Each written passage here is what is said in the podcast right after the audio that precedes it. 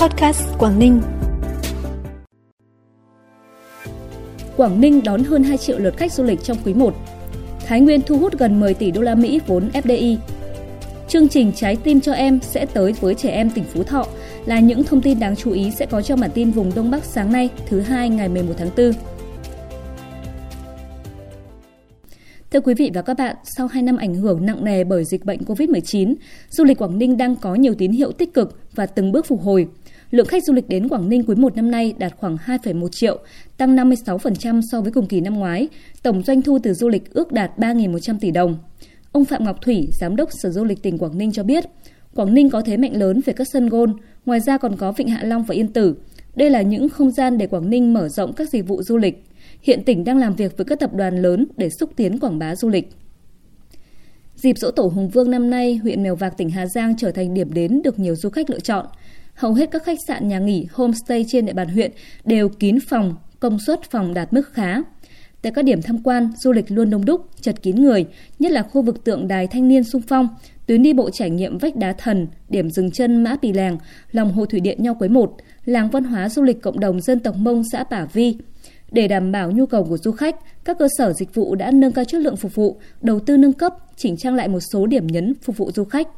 Thực hiện nghiêm các quy định trong phòng chống dịch bệnh theo nguyên tắc 5K của Bộ Y tế, tạo ấn tượng tốt đẹp trong lòng du khách khi đến trải nghiệm. Trên 1.500 lượt người đến tham quan mua sắm tại gian hàng trưng bày, giới thiệu sản vật đặc sắc, sản phẩm du lịch và ô cốp tỉnh Tuyên Quang do Hội Nông dân tỉnh Tuyên Quang triển khai từ ngày 29 tháng 3 đến ngày 8 tháng 4. Với gần 100 sản phẩm như miến, mì gạo, mật ong, chè thủ cẩm, đồ thủ công mỹ nghệ, gian hàng đã tạo hiệu ứng tích cực, giới thiệu quảng bá, hỗ trợ tiêu thụ các sản phẩm ô cốp của tỉnh Tuyên Quang đến đông đảo du khách và người dân. Đây là hoạt động thiết thực hưởng ứng phong trào người Tuyên Quang ưu tiên sử dụng nông sản Tuyên Quang. Nằm trong chuỗi hoạt động kỷ niệm 75 năm Ngày Bắc Hồ trở lại Tuyên Quang, lãnh đạo kháng chiến và năm du lịch Tuyên Quang 2022. Từ ngày 9 đến ngày 11 tháng 4, tức từ mùng 9 đến 11 tháng 3 âm lịch, diễn ra lễ hội truyền thống Chùa Linh Phúc, huyện Thủy Nguyên, thành phố Hải Phòng. Lễ hội có hai phần, phần lễ và phần hội, với nhiều hoạt động đặc sắc như múa lân sư tử, văn nghệ trên sông, giải đua thuyền, giải bóng truyền, bóng bàn. Điểm nhấn của lễ hội là chung kết giải đua thuyền và cúng đàn cầu an, đêm hội hoa đăng cầu nguyện quốc thái dân an diễn ra vào tối nay. Bản tin tiếp tục với những thông tin đáng chú ý khác. Trong quý 1 trên địa bàn tỉnh Thái Nguyên có một dự án được cấp giấy chứng nhận đầu tư mới với tổng vốn đăng ký là 9,5 triệu đô la Mỹ. So với cùng kỳ, ít hơn một dự án được cấp giấy chứng nhận đầu tư, song lại nhiều hơn 10,7 lần về tổng số vốn đăng ký. Lũy kế đến thời điểm hiện nay, toàn tỉnh Thái Nguyên hiện có 169 dự án FDI được cấp phép đăng ký còn hiệu lực. Với tổng số vốn đăng ký đầu tư là gần 10 tỷ đô la Mỹ.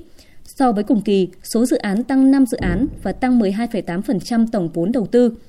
Với nhiều chính sách thông thoáng và môi trường đầu tư kinh doanh ổn định, thời gian tới Thái Nguyên sẽ tiếp tục thu hút thành công các dự án FDI với những dòng vốn chất lượng cao. Hiện nay trên địa bàn huyện Hà Quảng, tỉnh Cao Bằng đã phát hiện các ổ dịch châu chấu đen gây hại trên cây trồng, mật độ phổ biến trung bình từ 50 đến 80 con một ổ, có chỗ cao trên 250 con một ổ, với diện tích cây cỏ toàn huyện bị hại khoảng 6,7 hectare. Đây là loài côn trùng đa thực, nếu không phòng trừ kịp thời, chúng sẽ ăn trụi lá, làm cho cây chưa cành, khô héo và chết. Để chủ động trong công tác phòng trừ, hạn chế thấp nhất thiệt hại do châu chấu đen gây ra, Ủy ban nhân dân huyện Hà Quảng đã chỉ đạo các phòng ban chuyên môn và Ủy ban nhân dân các xã thị trấn tăng cường xuống đồng kiểm tra và đẩy mạnh công tác thông tin tuyên truyền, hướng dẫn nông dân tăng cường kiểm tra các diện tích ngô và các cây trồng khác. Tại các xã phát hiện ổ dịch châu chấu, đề nghị tiến hành phun thuốc diệt trừ sớm ngay từ khi châu chấu còn nhỏ đồng thời dọn dẹp sạch bờ cỏ ruộng, bãi, đồi, rừng để hạn chế các điểm châu chấu có thể sinh sản, đảm bảo an toàn cho sản xuất nông nghiệp trên địa bàn.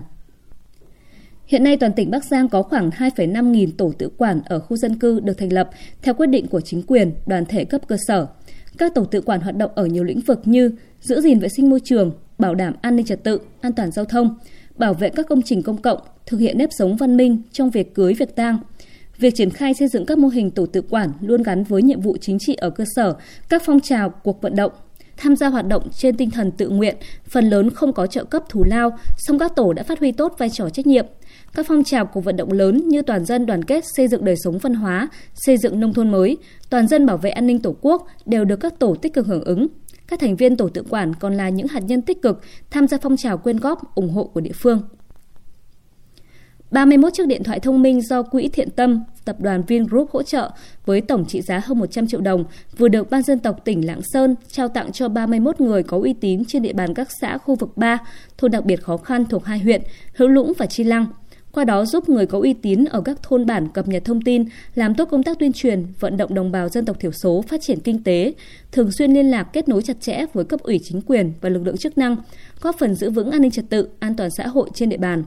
Đây là một trong những hoạt động hướng tới chuyển đổi số trong công tác kiểm tra, giám sát chương trình mục tiêu quốc gia phát triển kinh tế xã hội vùng đồng bào dân tộc thiểu số và miền núi giai đoạn 2021-2030 theo chỉ đạo của Bộ trưởng, chủ nhiệm Ủy ban dân tộc. Hành trình khám sàng lọc miễn phí bệnh tim bẩm sinh của chương trình Trái tim cho em sẽ tới với trẻ em tỉnh Phú Thọ trong ngày 16 tháng 4 tại Bệnh viện Sản Nhi tỉnh Phú Thọ và ngày 17 tháng 4 tại Trung tâm Y tế huyện Thanh Sơn.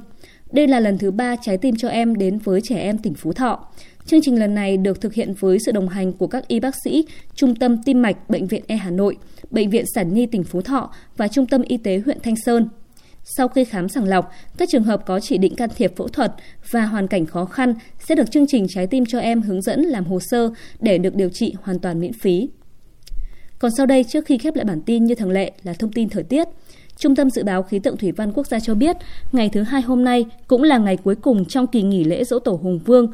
Các tỉnh khu vực Đông Bắc Bộ thời tiết tiếp tục nắng đẹp, thuận lợi cho người dân tham gia các hoạt động du lịch trải nghiệm. Sáng sớm có sương mù và sương mù nhẹ rải rác, gió đông đến đông nam cấp 2, cấp 3, đêm và sáng sớm trời lạnh. Nhiệt độ thấp nhất từ 20 đến 23 độ, vùng núi có nơi dưới 19 độ. Nhiệt độ cao nhất từ 27 đến 30 độ, có nơi trên 30 độ. Trân trọng cảm ơn quý vị và các bạn đã dành thời gian quan tâm. Xin kính chào tạm biệt và hẹn gặp lại.